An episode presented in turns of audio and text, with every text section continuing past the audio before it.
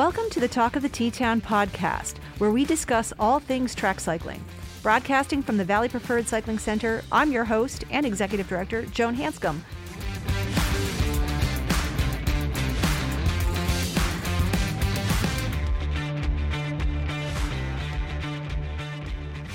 Welcome to the Talk of the T Town podcast. I'm your host, Joan Hanscom, and I am joined today by a person who is a, a, one of the, the people I miss the most about living in the Lehigh Valley. Um, it is my very, very good friend, Joanne Trimpey. Um, and as I was thinking about this podcast this week, I realized that there is not a more perfect I don't know, sample example uh, idea of uh, the perfect T-time athlete than Joanne Trimpey. Um, Joanne has a background in chemical engineering, her MBA, and she's a major accounts manager for Air Products, which is, of course, one of the longest standing uh, supporters of the velodrome. Uh, but Joanne's also a that makes Joanne a badass um, because Joanne became a chemical engineer when chemical engineers weren't women. And so I, I feel like Joanne is a trailblazer in a lot of ways. Um, Joanne came to track racing via our community programs in the corporate challenge, if I'm not mistaken, um, and really decided that she liked track racing. Um, and so started pursuing it. Uh, we'll talk more about Joanne's accomplishments on the track. But first, um, yeah, Joanne, welcome to the podcast. Like I said, you are our poster child for for a success story at T Town. So we're delighted to have you on the pod. Welcome. Thank you. It's it's a pleasure to be here, and I'm very excited. Um, so so Joanne, I I yeah, like I was excited to talk to you mostly because you know we're friends, and I haven't you know talked to you in a while since I moved. And as I was thinking about this podcast, I I really did realize like we have this goal of 50-50 participation at the track by uh, 2025 um, we have really amazing community programs supported by Air Products which is your employer. Uh, you came in through these programs um, and so the more i thought about it the more i realized you were really the perfect guest for the podcast even though it had nothing to do with why i originally wanted to have you on the pod because we'll get to that part of the story as well but um, but yeah, like you really truly are a shining example of what can happen at programs. So uh, yeah, so I think that's extra cool. Um, the real reason we originally started talking about this podcast, though, is that you had um, some some heart issues that came on the tail of an absolutely incredible season at the track last summer. So let's get in the time machine and woo, go back in time. Um, during the 2020 season, we did um, a whole lot of time trial events, and you were a regular, um, and you were starting to really um, make some some leaps, I think, in in the events we were offering. So start there with with go take us to 2020 and what you were doing in 2020 at the track when we were really just doing time trial events and uh, your coaching program. And then we're going to talk a little bit about how that evolved into the 21 season. Um, so yeah start with start with 2020 and tell us about what you did in in the covid year to sort of up your game. Sure. Um, so so you know, up until 2020, I really hadn't focused on time trials. You know, I, I didn't consider myself as very, very good at them. Um, uh, but I, but you know, I hadn't done a whole lot of them other than maybe at regionals. Uh, I think I did some of those when uh, when nationals was were in T Town a few years prior to that. Um, you know, but I didn't. I didn't. You know, I placed pretty low uh, it wasn't really my focus, but um, the fact that we had time trials going on at at uh, our local T-town velodrome gave me an opportunity to really start to focus on that, and that's what 2020 was all about. And I thank you guys, you know, tremendously for for doing that because um, I then was able to start looking at my times, the splits uh, that that uh, were recorded. I could look and see, you know, how was my start, how was uh, my first lap, et cetera, and started to be able to analyze and, and get that feedback that I hadn't really had before. And so by being able to do those more and more, um, you know, I started to see that I was improving. I started to see that, um, you know, what gear changes meant. Um, and then as we went into 2021, um, you know, I have to say my my 2K. I would I focus on the 500 and the 2K, and my 2K um, had been pretty good. You know, I was able to get under three minutes, which I was very happy with. Uh, but in 2021, I started to improve on my 500 as well, and and then was able to really focus on the areas that I um, felt I, I, needed some improvement on with my coach. And so that data, um, I, am you know, being an engineer, I'm very data driven. I have spreadsheets. Um, I, you know, was able to start keeping track of those times and um, use that feedback along with my coach to to really help me and set me up for 2021. So you work with Kim Geist, um, mm-hmm. who obviously, um, in addition to being a regular, consistent coach at T Town, uh, a pretty accomplished athlete herself, um, and she has a, I, I, think, a very analytical brain as well. Um, so, did you guys literally sit down and, and go through your spreadsheet together and say, "Hey, these times are doing this. This is where I'm identifying potential. This is where I'm, I, I'm identifying areas for improvement. This is where I'm saying maybe this, maybe maybe the 200 is not the event for me." Like, did you go through it in that level of detail? Did or you know and start making targets for the 21 season um, or were you just broadly analyzing your efforts and just identifying room for improvement? Because i'm teasing up what a stellar summer you actually had at the track in 21 yeah um, yeah i didn't really go in i didn't really sit down with her and and um, uh, go through you know my analysis of of the data uh, but Kim would have uh, regular track sessions, you know, workouts for her athletes. And so when we would uh, be there, we, you know, we'd talk about things. And and as I got into 2021, you know, I could see that, you know, and she, what's funny is, you know, when I would do Women's Wednesdays or um, when we would do some of the workouts, uh, you know, and we do standing starts. Um, you know, my comment to her it was, "Oh, I need to do more of these," and she'd just come back, "Yes, you do." and so, you know, Kim, Kim will. Um, she's very direct. She doesn't, you know, she doesn't mince words. She doesn't. Um, she says things very succinctly, uh, and she will tell you exactly what you know what she thinks. Um, there's there's um, you know, and I value that as as an athlete, and and that has been very helpful. And um, so when we came into 2021, and I could see that, uh, you know, when I compared myself um, to other athletes, I could see that my standing start needed needed work, especially on the 500, because you know it, it's um, it's maybe not as important in the 2K, but it's definitely important in the shorter uh, shorter time trials. Um, so we started to in 2021 um, when my my 500 started to to look better. Um, I realized that uh, in order to continue to improve, I really need to work on my standing start. So we started doing some separate sessions um, to to improve on that. And you know, so so uh, uh there were a couple of us who were working on that, and we got together and and uh, had Kim uh, put on some sessions for us to to work separately, specifically on our standing starts.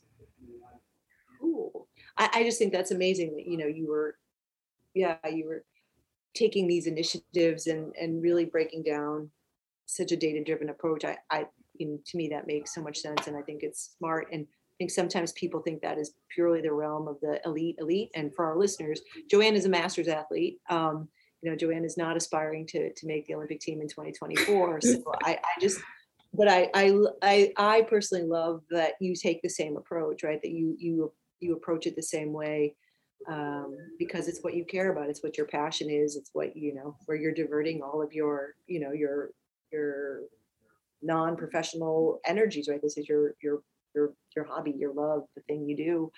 Um, and uh, so I, you know, I just appreciate that attention to detail and that commitment and um, the analytical mind is is pretty cool. So over the summer in 21, you raced really consistently at the track. You were racing some Tuesdays and you know the Saturdays, the Masters and Rookies, the the Tuesday night racing, um, and you know Maura and I could definitely, I think, see every week that there was uh, improvement being made. We could see that you were you were going pretty well, and um, and that consistency of racing surely was paying off in addition to the training. And then we got to Masters Nationals, and um, you kind of cleaned up uh, which was super cool.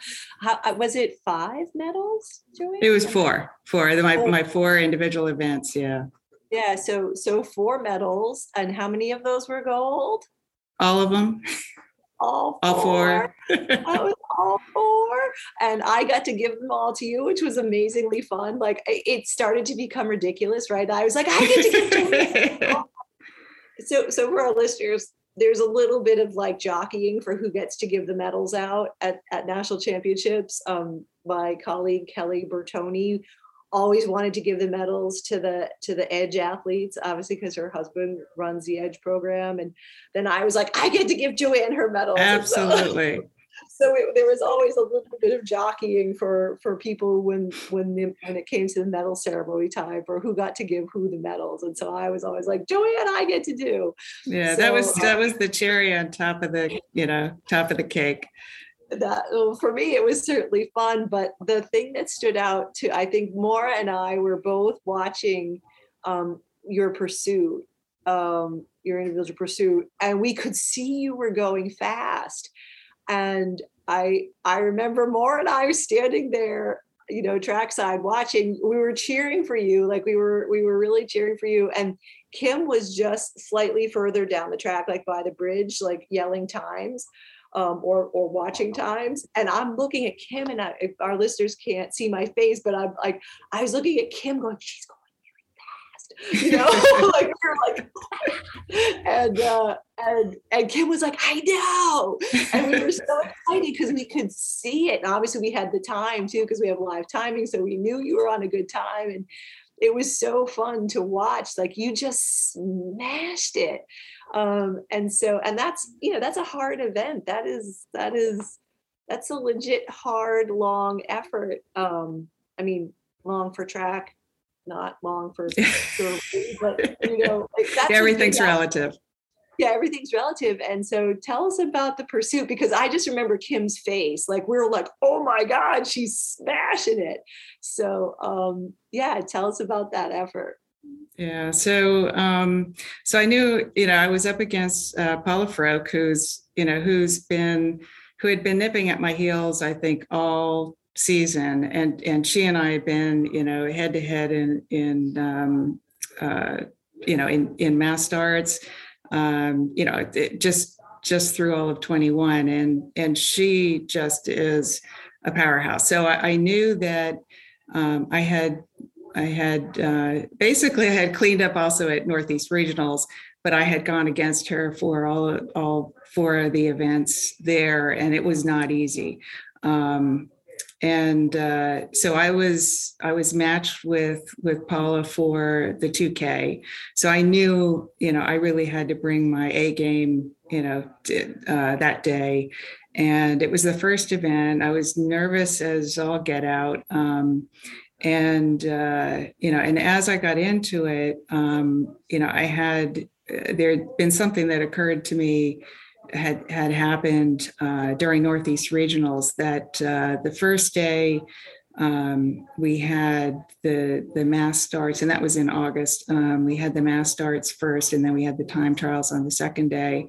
And there was there was something going on with me with my body on at, at Northeast Regionals for that first day where all of the efforts, all of the work, you know, all of the races, my body just hurt. I mean, I don't know what was going on. It was just, um, you know, the the the, uh, the pain level um, that I had to deal with when I was doing the mass starts was um, was uh, was unusual.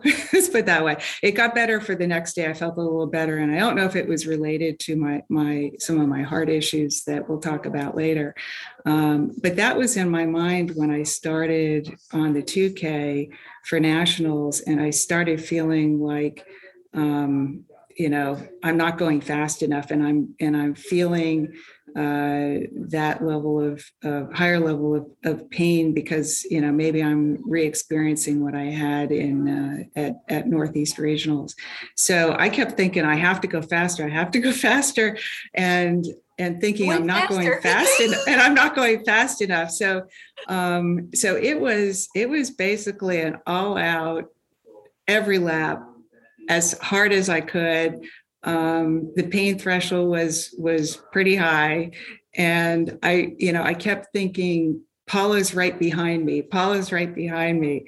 And when i got done i had uh, a new personal record. I had beat my last record by four seconds which doesn't sound like a lot but in a 2k that's that's incredible. So um so yes it's uh you know, I guess it goes to, um, you know, there's the physical side, but there's also the mental side that really can can push you through some of these things. And obviously, my adrenaline was going too, and that helps. But uh, yeah, that was that was pretty awesome. That was a uh, I couldn't have asked for a better way to start nationals.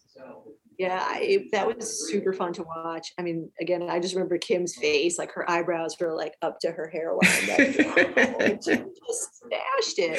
And it you don't you, you, don't get that from Kim very often. So no, well, that's it. I think that's why it stood out so much was because she was just like, dang, and that was so cool, right? Like that was that was. I mean, because again, Maura and I could see it. Like we could we you know when we're not your coach we don't know your times we don't know that level of your of your output right? And then but we could see it. We could tell you were going good and then i you know obviously like i said we had live timing so we knew where you were against the competition. Like we knew every you know we know all that stuff. And but like to see Kim's face, we we knew that you'd done something special. So that was super fun for us to watch because obviously we were cheering for you. Um, not, not we're biased. We're not supposed to be biased as promoters, but like I said, we're friends. So, yeah. Um, so we knew, and it was super fun to watch.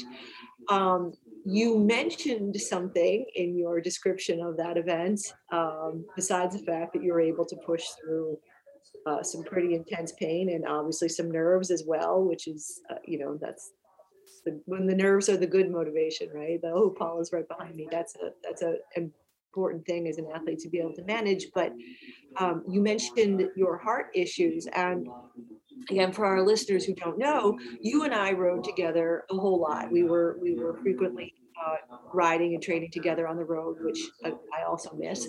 Um, so come out to California and visit me and do some road riding. Um, you know, we rode a lot on the road, and and we both wear a whoop.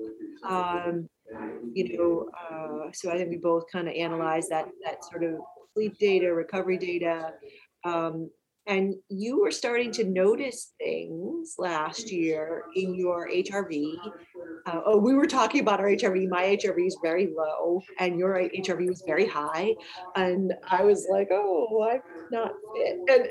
And you had this incredibly high HRV number, and and um, but you were noticing some strange things. And when we talk about this, we were out riding and and and chat about it. And you know, like I said, like you said earlier, you're very data driven, right? You you analyze your data, um, and you were having some some weird cardiac uh, responses in your Whoop data, and that corresponded to some sensations after you would do certain types of rides. So tell us about that. Tell us about what you started to see. Tell us about what you started to feel. Yeah. So, uh, so it actually, I, uh, the first event um, started, I think it's September of 2019, actually, you know, pre-COVID, just, just before COVID started.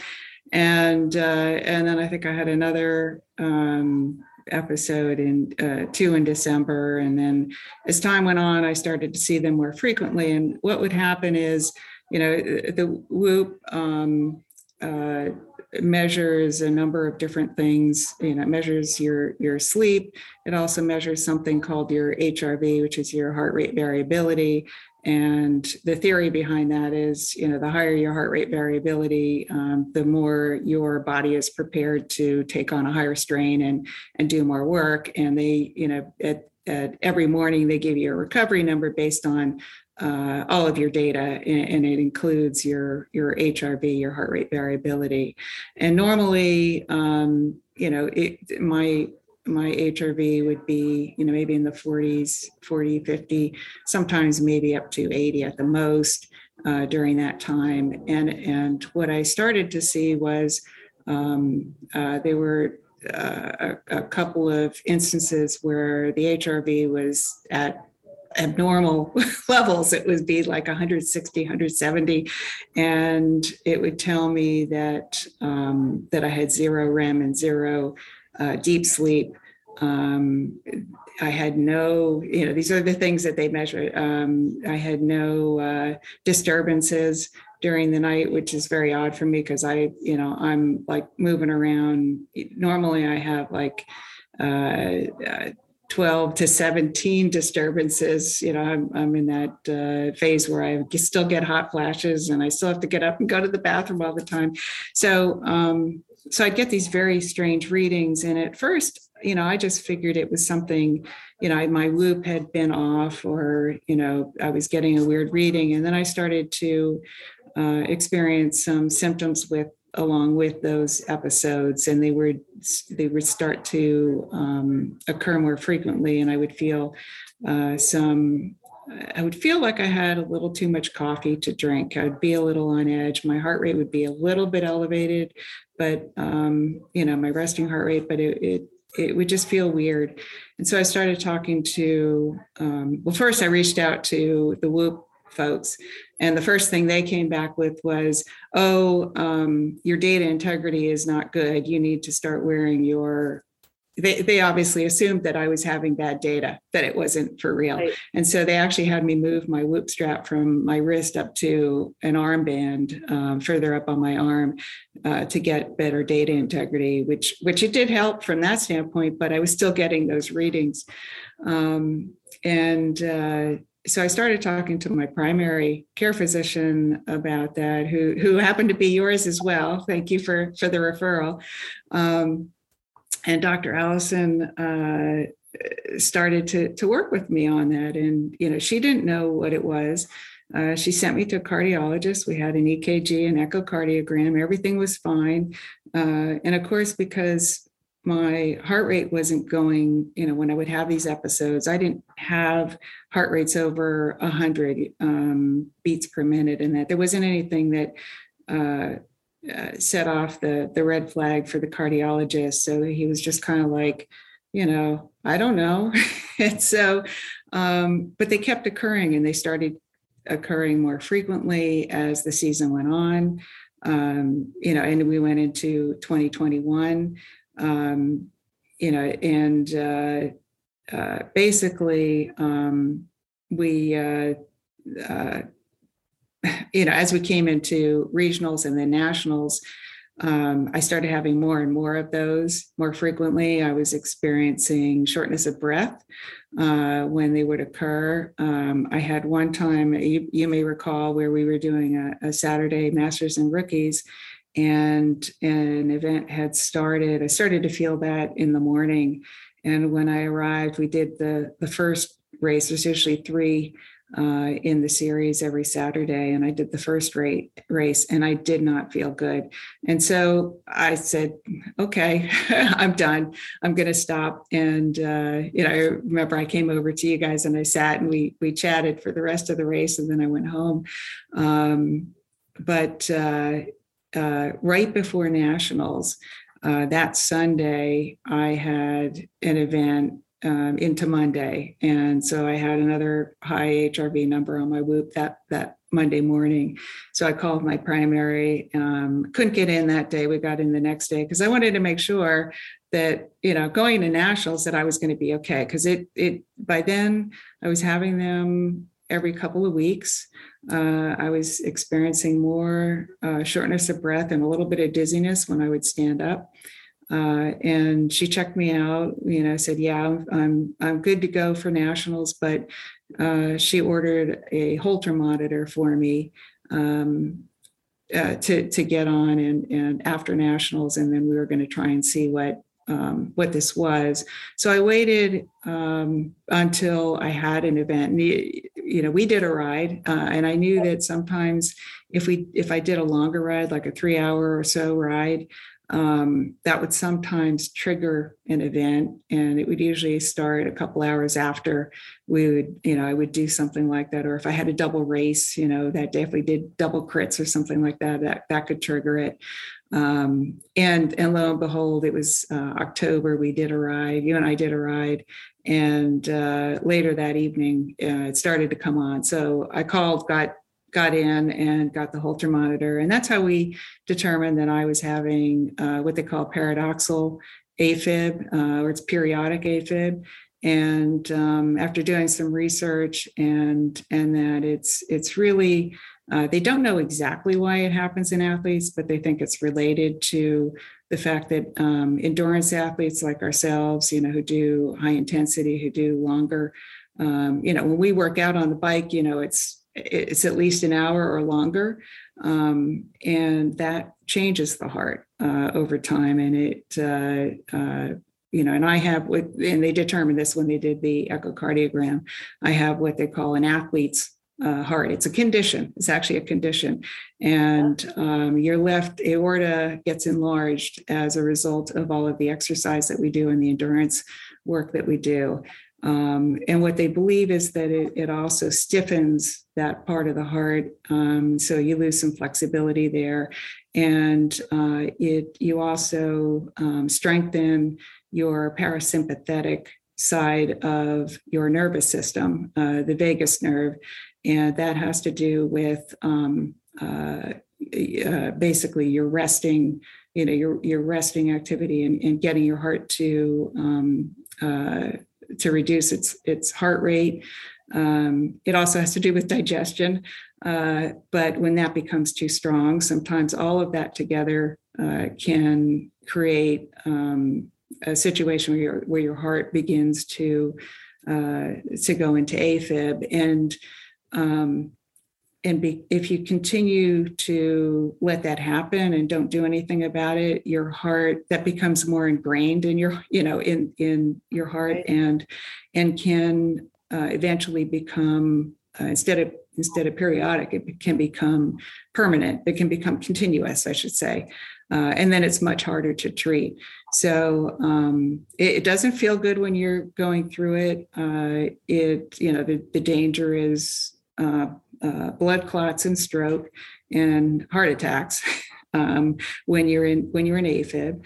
And the other thing I've discovered through research and talking to my doctor um, is that uh, there's there's um, sort of like a U shape as far as the, the risk factor. So on the on one side there's um, the uh, uh, let's say the the uh, person who doesn't exercise who's sedentary, who's overweight, uh, who whose lifestyle and, and health issues um, create a situation where where it's very common to have AFib. And AFib is is actually a very common occurrence in in the population.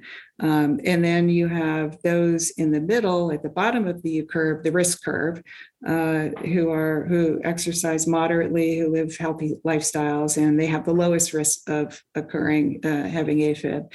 Um, and then you have those of us who are on the endurance side, uh, who do this kind of um, uh, you know work and activity. And on that side of the equation, it, we have an increased uh, probability of developing AFib. I think it's like two to 10 times is what I've read in some of the, the reports.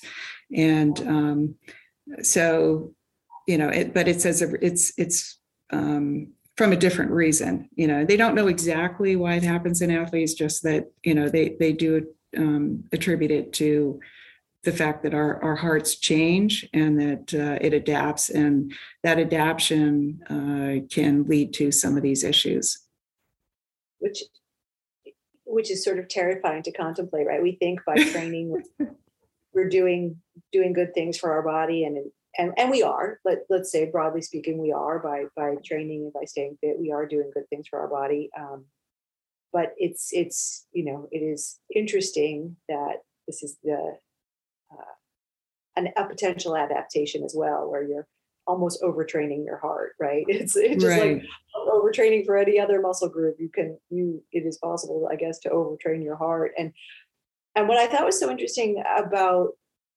you joanne and you may not know the answer to this but I, have known a fair number of male athletes for whom this has been an issue. Um, obviously I've been in this sport a very long time, and so you you you start to know more and more male athletes for whom this has become an issue, or you have coaching friends who who have uh, who have athletes going through it. So you know there's an awareness that this exists, but I you're the first female I know who've had who's had it, um, and I think you know truly that shouldn't actually be surprising um, because we're the first I think, you know, real Title IX generation of athletes at, at our age, right, that have,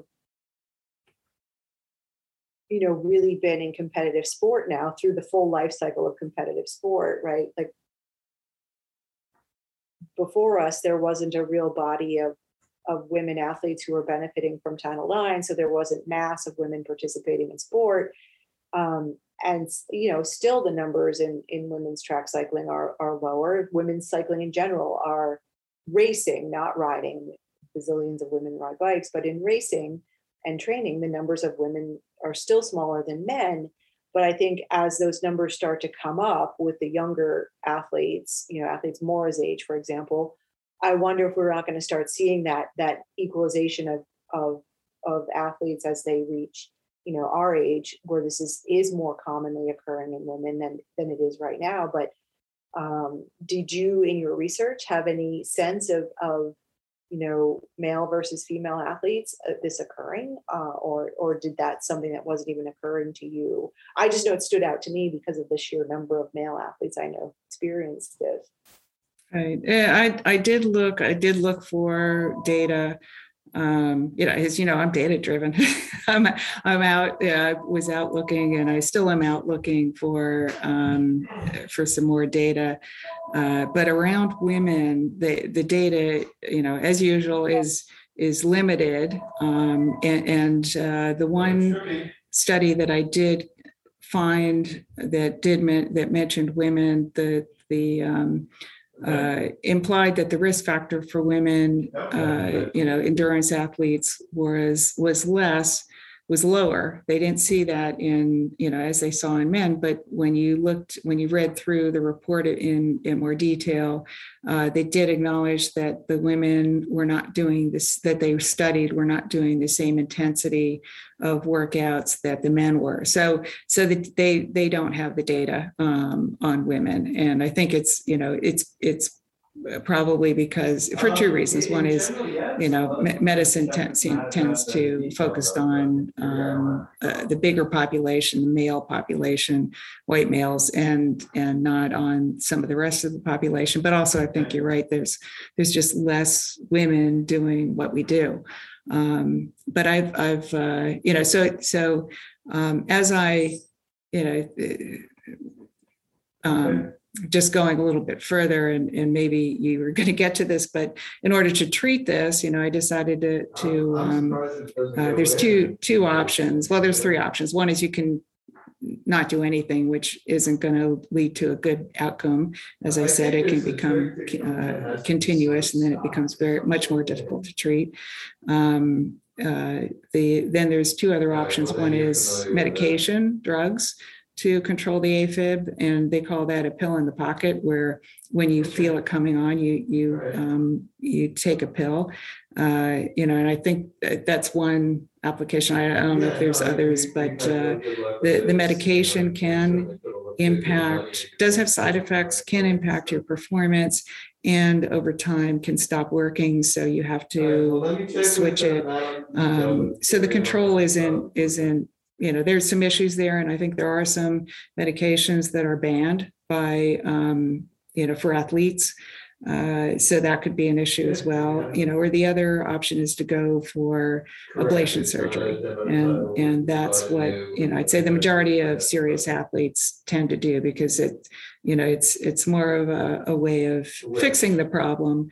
Um, it can take several surgeries to completely eliminate it, but, um, you know, I, I've had surgery in, at the end of January now for uh, the ablation. Um, and and now i'm going through the recovery. So i'm trying to find now i'm reaching out to athletes and trying to find athletes that i can talk to um, to understand their recovery experience uh, because i'm having some strange things that my you know my uh, um, uh, well i will assume uh my doctor um, my surgeon doesn't quite understand. So uh, so actually out there and uh, you know if, if um, if anybody uh, wants us, wants to reach out to me and share their experience, I would I would love to hear from them and understand what uh, what their recovery uh, looked like and what they experienced with regard to you know with their heartbeat and um, getting back to training. Yeah. So on that note, if you're listening to this and you have been through the ablation surgery and experienced the same things that Joanne has experienced, uh, we can get you in touch with Joanne. We won't put her contact information in the show notes just because that's probably not smart.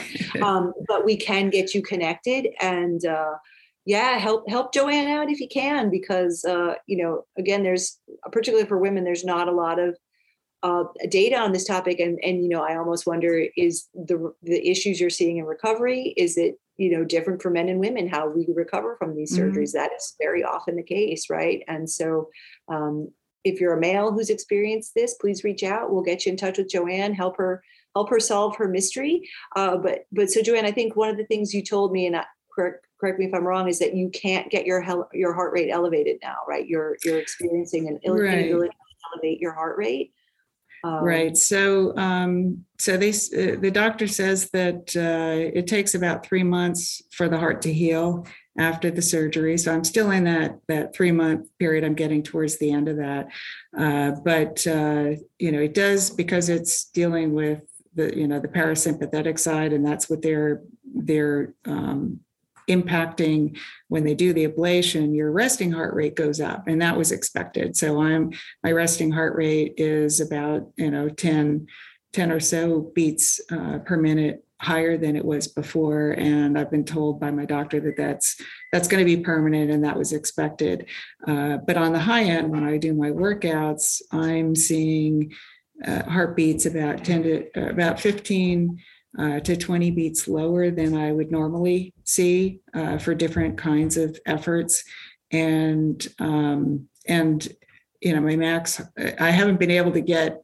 uh, any closer than 20 beats uh, lower than my max heart rate was before the surgery. So I don't know if that's you know because I'm still in the the healing phase, or if it is um, you know if we did do some uh, a little bit of damage to what they call the sympathetic side, which is the the fight or flight side of your nervous system. So that that's your higher end. Um, and but my doctor described to me is is that those those nerves are more on the outside of the heart. Uh, and so he said, if we did do any any impact to that, he he expects that um, uh, in theory um, that could come back, and that uh, uh that you know if we did um, damage some of that nerve uh, nerve um, uh, network, that that it would grow back. Um, so we'll see. And I, I, I have found one posting out on internet from 2009 of somebody, a male uh, uh, long distance runner who was six weeks into his um, after his ablation surgery who was seeing the same thing so uh, but i've talked to uh, communicated with somebody locally here who had the surgery back in 2000 end of 2016 who did who did not see this. So um, i think it's it's you know your every every uh, body is different every uh, body recovers differently um, and you know so i think there will be some differences but uh, you know but i'm interested in understanding uh, you know what other people's experiences have been um, and, and, along with that you know i did i wound up um, being referred to somebody else locally who had some heart issues, uh, not the same as mine, but also was related to uh, the athletic um, uh, activity, and, and he had the same issue that uh, uh, uh, Dr. Neal had. You know, you had Dr. Neal on on a while ago, um, and he had the uh, ARVC, which which deals with the right ventricle, and that is, um, you know, so after talking to him, I went out and, and looked on that, and that also is caused by you know the extreme um, athlete activities that we do. Um, so I think that the message is that you need to, you know, as athletes, we need to pay attention to that. Um, you know, I certainly took me a while to to figure out what was going on with with me. Uh, athletes present our you know our symptoms present different from the regular population so you need to you, you need to not give up when you're starting to feel things that don't feel right and um, uh, and, find a doctor. Um, you know, don't don't um, uh, you know take your own advocacy and and find a doctor who will work with you and and figure out what's going on. Um, you know, I think is is uh, the message there that um, you know we certainly you know do these activities because we feel good you know we feel strong and we and we enjoy the competition. Um, but you have to also understand that you're you're doing things to your body that that are changing things. And um, when things don't feel good you need to you need to check that out. Yeah I, I do think it's super interesting that there was a corollary you know you were able to identify this issue in your data well before you started experiencing like a really regular cadence of the episodes. I think that's fascinating. And I think our ability now in this day and age to to detect stuff um, maybe before it becomes too episodic or becomes too acute in our data is fascinating. That's probably a whole we, we should probably have the Whoop guys on to talk yeah. about that because I think it's it's absolutely fascinating that you know you're able to see these these trend lines developing in your data or abnormalities in your data. And, and i know at one point you did like show your your doctors like look I, I can show you in my data that there's a thing happening here. I don't know what the thing is but there's a thing happening here. I, I think that's that's super fascinating but um not that not that we're doing advertisement for Whoop, but I, I, do think it's super interesting. And there's a whole lot of devices that track, track HRV now, but um, I, I, do think it's super interesting that that is something that may make an argument for data monitoring. You know, you know even if you're even if you're not an elite athlete, there's certainly a, a reason for data monitoring that that we may, you know, benefit from. Um, but going back to you and where you are right now, so you can't get your heart rate up like let's just make up a number. Let's say your your previous max heart rate was 170 i don't know what it was but 170 seems like a nice number to play with. And now you're you're really capped at 150 um, is that and that's that's sort of your body's cap. Your body's saying i don't want to go above 150 um, is that doing a hard effort? And so are do you feel a is it that your heart rate just won't go higher or is it having uh, an impact on your ability to make the hard efforts right? Because you can make a hard effort and just maybe your heart doesn't respond um, at the same way that you're used to it responding or is it actually having a repressive ability you know um, impact on your ability to go hard? Um, I, I find it interesting particularly in the track realm because so many of the efforts that are done on the track are short that there isn't even at least in my experience for doing short hard efforts there isn't even a time for your heart rate to respond. The efforts are like there's a lag right in your heart rate response to, to a hard effort. So how is that impacting your training right now? How is it impacting your efforts? Are you even allowed to train in this three three month window post operative that that you're able to do? So how's that that that difference in heart rate impacting your your day to day like how's it impacting your your bike time right now? Is does it just make you feel like you can't go hard? Like tell us more about that or is it just a numbers thing?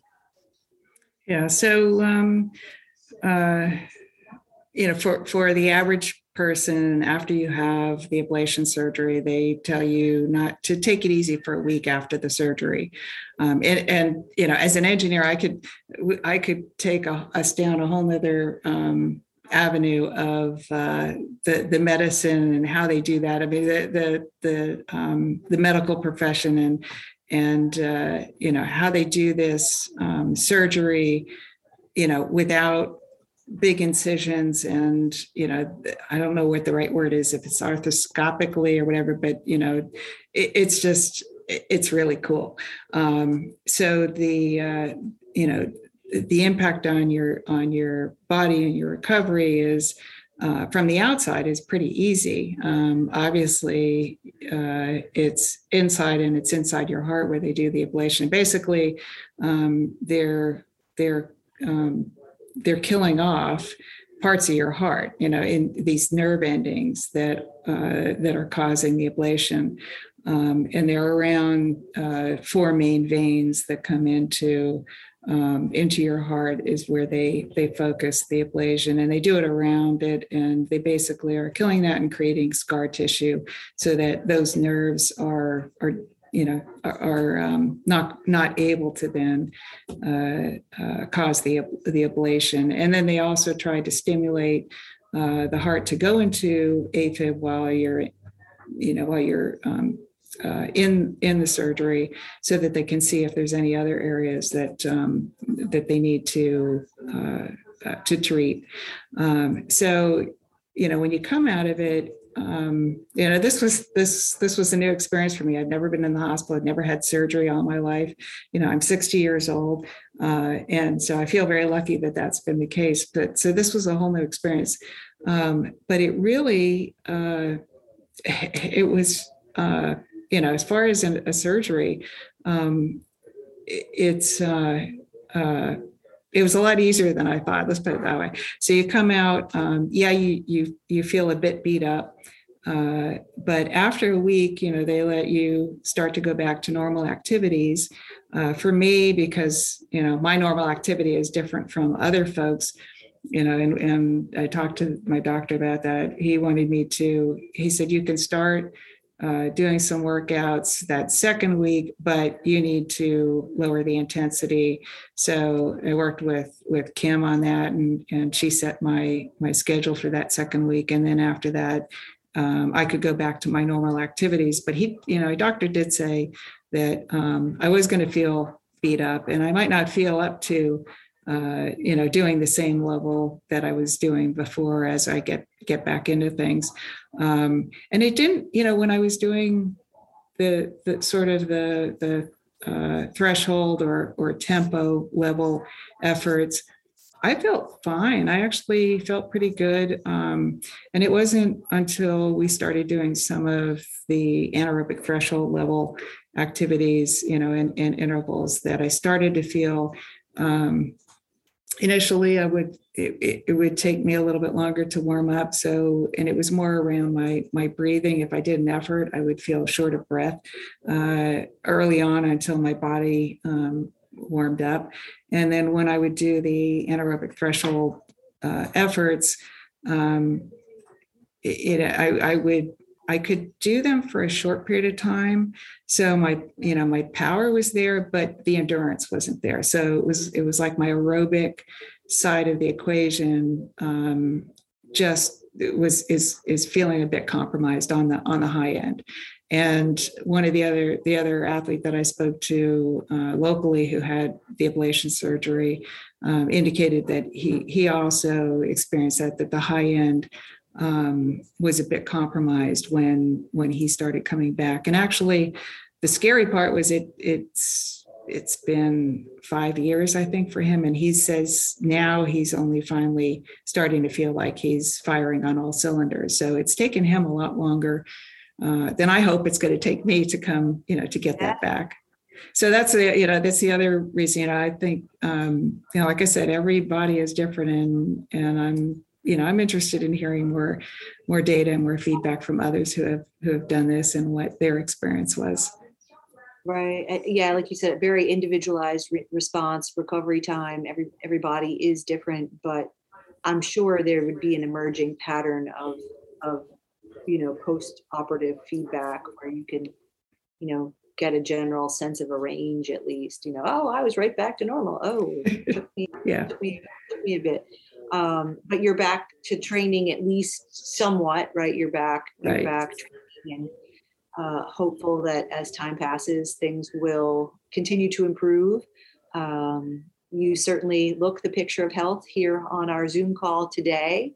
Um, if other people are experiencing uh, similar sensations um, what is your your best advice to them? You know is it collect data then go to the to the medical professional? Is it go right away? What you know hey i i've been experiencing this. I know that athletes ha- can be prone to this you know. Uh, when i was going through my completely different issue Mhm. right medical when i was going through the iliac artery issues that i was having um, until i found a real specialist in the area of iliac artery endofibrosis for athletes because every cardiac surgeon or vascular surgeon has done iliac artery work on people with like you said the first the first part of the u curve the Right. the, the unhealthy population. Um, they all do that surgery. They never diagnose it in athletes because there's such a like they look at the cat scan of your vascular system and they say you've got the the cardiovascular system of a 15 year old. You're like yeah but i'm having these issues. Um, and i wonder if it's not the same with this with this afib stuff right? Where the bulk of the the cardiac people probably don't see the athletic population. Um, so uh, you know i wonder if there's things that you would advise people if they're referred to to a cardiac um, doctor to, to to bring to their attention to to flag up as research that says hey look this is a thing in athletes um, because i think again a lot of the medical professional is it, they're not used to seeing athletes. Um, and so the tendency is to say you're a perfectly healthy person you don't have this. Um, what would you tell folks who, who think they're experiencing something similar or just so that they have this planted in seeds of their mind somewhere if if it develops further down the line?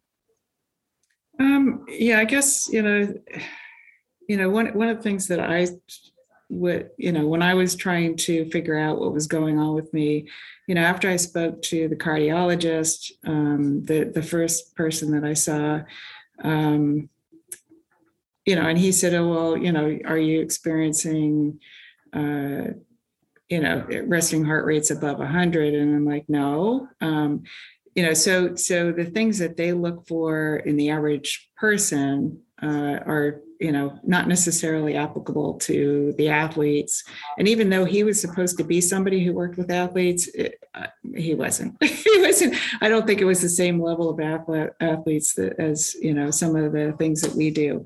Um, so i started to think well maybe it was you know because of maybe it was related to the fact that you know i was well into menopause and maybe there were some you know some issues there. So i started looking down that avenue.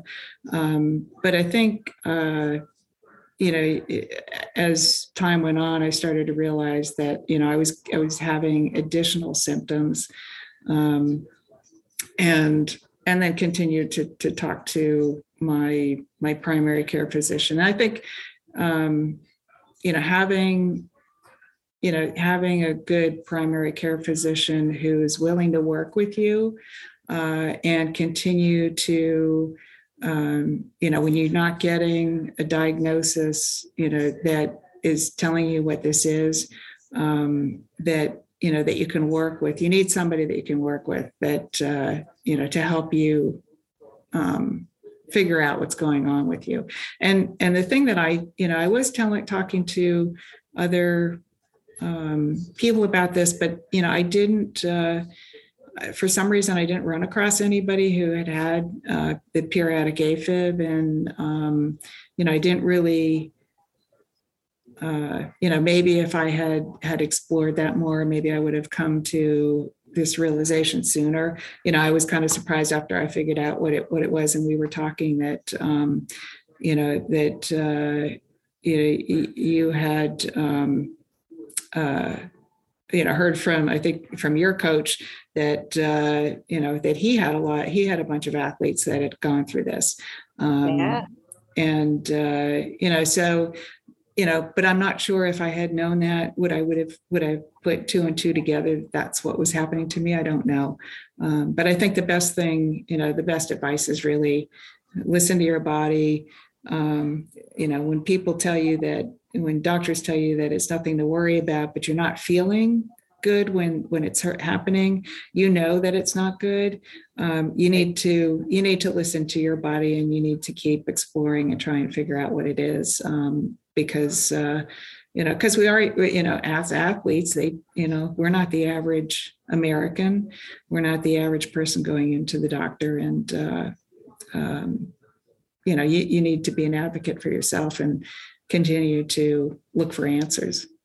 And i think you you nailed something right there too is is like I, I think we do know our bodies right? We know we know what it feels like. I, I think it, because we use them so much right? We use the bodies we inhabit so much that we, i think we also know when we're off. And that's a that's a strong message to pay attention to your in yourself right? Like i knew something was incredibly wrong with my legs you mm-hmm. knew you were having episodes. People may say but you present as a perfectly healthy person. But we know because we know what it feels like when things are working properly. Um, we need to listen to that instinct. We need to pay attention to to that messaging that we're getting that feedback that we're getting because you know i think we are very in tune with our bodies as athletes and that's a message we should not try to tune out then. Like, like, like, actually listen to the feedback that our bodies are giving us. We're really good at ignoring messages from our bodies right? Yeah. that's enables us to do what we do. Like you said in the, about your your pursuit right? You were able to push past this feeling of be, feeling terrible because that's what we do as athletes. Um, and there's a time when you need to push past feeling terrible because it's race day and you're doing you know an effort that is unpleasant uh, in in your race but then there's a time that we really do need to listen to that feedback that we're getting from our bodies and and then like you just said advocate when we know when we know we're off we need to keep fighting that fight to get the best treatment that we that we can and not just be poo-pooed into saying no no you're fine. No not fine. You were clearly not fine. I was clearly not fine. Um, and now we're both in a better place hopefully. Um, absolutely so I don't I don't want to keep you all Saturday, but because I could yak with you forever because we're friends. Um, so you're going to be back on track this summer, or is it still a TBD? I, I, I, I, one thing you said that did leap out at me was, you know, the doctor telling you to take it easy at first, right? I love that because that was the feedback I was given too. Oh, well, you know, you have to wait six weeks to get back on the bike. In my personal case, um, and then when you come back, you have to take it easy. I'm like define take it easy. That's a very loose parameter for you know take it easy for one is not another. Um, so are, are you past the take it easy and are you going to be able to start racing and jumping in with the women's wednesdays? Or is that are you going to play that how you're feeling and how you're responding? Uh, what where where are you right now in your 2022 season? And is it sort of like a let's wait and see another month and see how the recovery goes or are you are you planning on jumping into women's wednesdays and saturdays and and going from there yeah so um yeah so, so you know what i would as you know, Na- um, Masters Nationals uh, was announced a couple weeks ago and is going to be in Indianapolis in the middle of June. Uh, and that that um, was a little bit of a shock to me because I wanted definitely more time to recover before uh, I had to think about uh, Masters Nationals. Um, so so I had to do some soul searching on that. Um, and what I what I decided uh, with you know and, and, had communicated with with Kim is that um, I'm going to leave that option open. I'm going to see, you know, we're going to train as if I'm doing, going to do nationals, and then I'll see as I get closer um, where I am on my recovery and uh, and how I'm feeling. And you know, certainly, um, you know, if I'm not feeling well and I'm not uh, enjoying, you know, uh, you know, things on when I'm doing the high end efforts, uh, you know, then I I may not participate. But um, even even without that, I was you know I'm still training at my regular level. I um, you know we're uh, not necessarily um, you know I've asked him to take the anaerobic thresholds out of my program for a little bit uh, because they're just not fun uh, mentally or physically right now for me. Um, but I'm going to start going back to uh, to racing um, as the races start this this coming month or this month. I guess we're in April now, um, and uh, uh the Thursday night training crits are going to be starting next week. So I'm going to start doing those. I'm going to see what you know, see where I am. That's going to be um, kind of a test for me, uh, you know, to see, and and I'll be gauging that, you know, as as we get into race season. Um, but uh, you know, I I mentally I'm prepared for the fact that I may not I may not be where I was, you know, would would have expected to be at this time last year uh, with racing this time of year, um, and I may have to deal with that. But uh, you know, the best the best way to see where I am is really to get out there and and to do it. And you know, and that's what I love. You know, I love the community. I love the competition. Um, you know, I you know as as uh, you know as as um, you know as Kim Kim stated in her uh, her acceptance speech. Um, at the velodrome, uh, you know, you lose more than you win. Um, and I find that every time I lose, I learn something you know, and uh, and I still enjoy the competition. You know, that's what that's what this is all about. That's what the fun is all about, um, and being out there with people. Um, yeah. You know, at some point I may have to be on the sideline, but uh, for now I want to participate. Not yet. Yes. Not yet. Cool. Well, Joanne, thank you for coming on the podcast. I think it's a it's a really interesting topic. It's one that you know, as as we have more athletes in the masters population, it's one really paying worth paying attention to. Um, and I'm sure somebody listening to this podcast will benefit from your sharing of your experience. And just one more time for our listeners, if you have been through this yourself, um, and you're willing to chat with Joanne about your experience so that she can start plotting out more data points on her charts, um, please please get in touch with us um, at the podcast, and we will connect you with Joanne so that you can share your experience, um, so that other athletes might potentially benefit from y'all's experience as well. Um, Joanne, thank you so much for giving of your Saturday to be with us on the pod, and of course. I can't wait for you to come visit and ride bikes. Um, and uh, me either. I'm I'm you know I see your pictures on Instagram and that uh, you know the sunrise and the sunset. Uh, I so want to be there.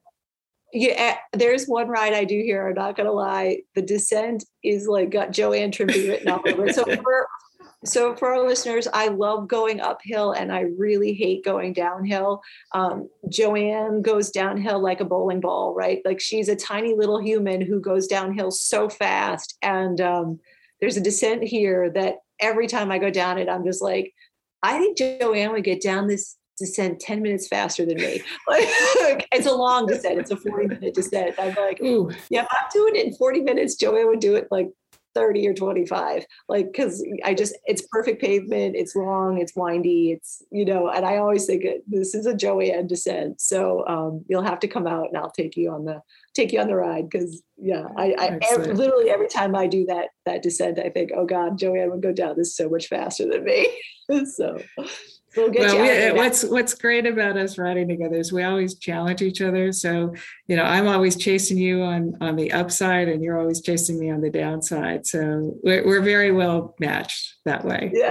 So, so you have to come out, and I'll and I'll, I'll take you on that ride, and we'll have some fun because I miss my riding buddy. Um, but for now, we'll we'll uh, we'll say this has been the Talk of the T Town podcast with our fantastic guest Joanne Trimpe. Thank you for listening, and if you could please leave us the positive reviews, the likes, the shares, all the things that help us grow the podcast and enable us to keep bringing it to you, our listeners. Thanks so much for tuning in. Bye bye. Thank you for listening. This has been the Talk of the T Town podcast. I'm your host, Joan Hanscom. Thank you for joining us for this week's episode. Head over to our website at thevelodrome.com where you can check out the show notes and subscribe so you'll never miss an episode.